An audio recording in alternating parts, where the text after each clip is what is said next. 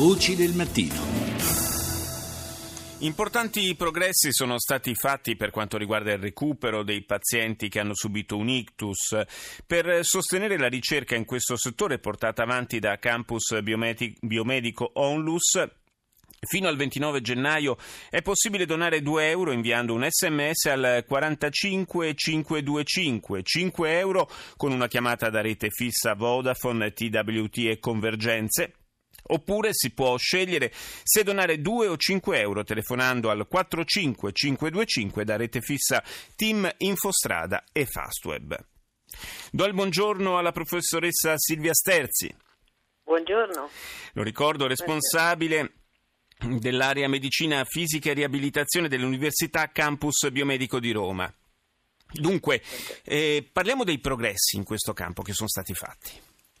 Sì, e dunque, prima di tutto, mh, proprio nell'ambito di questa campagna di sensibilizzazione, forse vale la pena ricordare l'impatto e l'importanza della patologia ictus. Ricordiamoci che in Italia ogni tre minuti una persona viene colpita da ictus e sempre in Italia l'ictus è la prima causa di disabilità, in particolare nella popolazione anziana e eh, tutta la popolazione colpita da ictus, un 35% in realtà poi esce da questo percorso con una disabilità grave. Questo, quindi questa piccola premessa per spiegare sì. eh, l'importanza di questa campagna.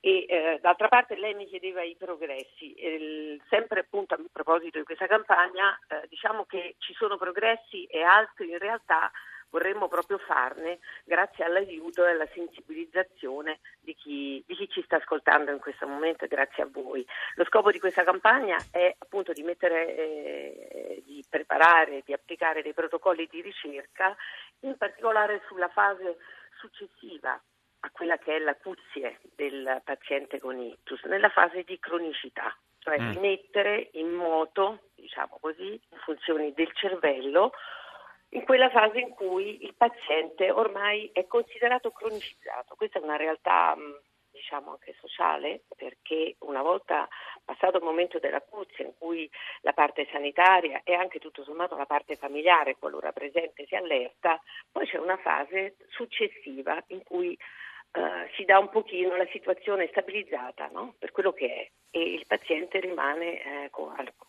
confrontarsi sì. con quella che è la sua nuova la sua nuova situazione. Ma quindi si può, si può almeno in parte uscire anche da questa eh, cronicità? Eh, sì, diciamo che siamo non solo noi, eh, ma insomma, siamo fiduciosi mm. e c'è un grande interesse degli studiosi nel campo delle neuroscienze più in generale, nel particolare al campus biomedico sono tre le unità coinvolte, oltre alla riabilitazione abbiamo la neurologia e l'area anche mh, mm, che è fondamentale della, dell'ingegneria biomedica, in particolare della robotica biomedica e le, le, speranze sono proprio quelle, insieme a ricercatori di tutto il mondo, di andare a stimolare la neuroplasticità che non è altro quelle capacità del, del cervello che ancora sono per lo più sconosciute, di andare a riparare o mettere in atto dei fenomeni per cui si possono recuperare ancora in fase di cronicità delle funzioni perse. E questo attraverso proprio l'utilizzo di tecniche di stimolazione cerebrale. Eh, si tratta di, o di correnti elettriche, una banale corrente elettrica continua, o di stimolazione con onde elettromagnetiche, sono comunque forme di stimolazione non mm. invasive che non hanno, pertanto non comportano al paziente nessun tipo di problema, di dolo- non dico di dolore, ma neanche di altre, di altre cose, non si accorge neanche in sì. realtà di essere sottoposto a questo.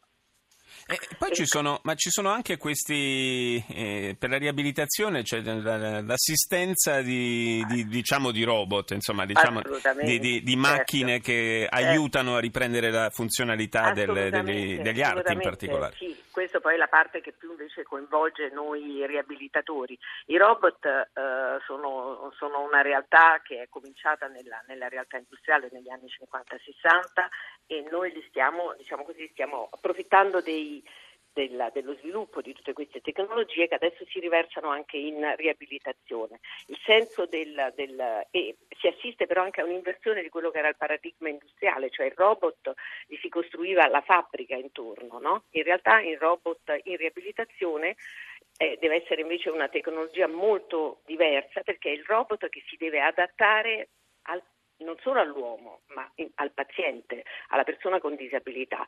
E però ha delle caratteristiche mh, imprescindibili che non sono mh, possibili, diciamo così, eh, per quanto riguarda l'operatore umano, e cioè la possibilità di dare dei trattamenti, di erogare dei trattamenti altamente intensivi, ripetitivi, si dice task oriented, cioè fanno compiere dei movimenti che sono simili a quelli che si compiono nelle attività della vita quotidiana. Sì. Si è visto questo già in letteratura che queste caratteristiche hanno la capacità di stimolare, torniamo a quei processi di neuroplasticità. Pertanto la ricerca che cosa fa? Non fa altro che combinare da una parte le tecniche di stimolazione cerebrale e dall'altra nel paziente cronico certamente nel momento in cui facciamo queste tecniche dobbiamo metterlo esporlo a un trattamento riabilitativo intensivo, per questo sì, c'è questo accoppiamento in questi progetti di ricerca tra la neurostimolazione e i robot. Nel momento in cui si effettua la neurostimolazione certamente devono essere trattati in maniera ottimale ed intensiva, in modo da riuscire no, a ottenere il massimo Possiamo dire che è una, è una, sorta di ginnastica passiva quella che viene fatta con questi robot, con l'ausilio di questi robot, o è qualcosa di diverso? Beh, no, non è proprio una ginnastica passiva, questo forse è, que- è quello che ho pensato anch'io quando sono diciamo così, interessata la prima volta. No, i robot hanno una, una caratteristica affascinante che è quella di eh, adattarsi e sentire, percepire la capacità di movimento del paziente. Ah beh, quindi, quindi vanno, vanno, vanno, decisamente al di là. Io mh, mm, la fermo perché voglio ricordare il numero 45525 per donare 2 euro con un sms e sostenere la ricerca portata avanti da Campus Biomedico Onlus oppure 5 euro o 2 euro telefonando da rete fissa al 45525. Grazie alla professoressa Silvia Sterzi, linea al GR1, noi ci sentiamo intorno alle 7.35 più tardi.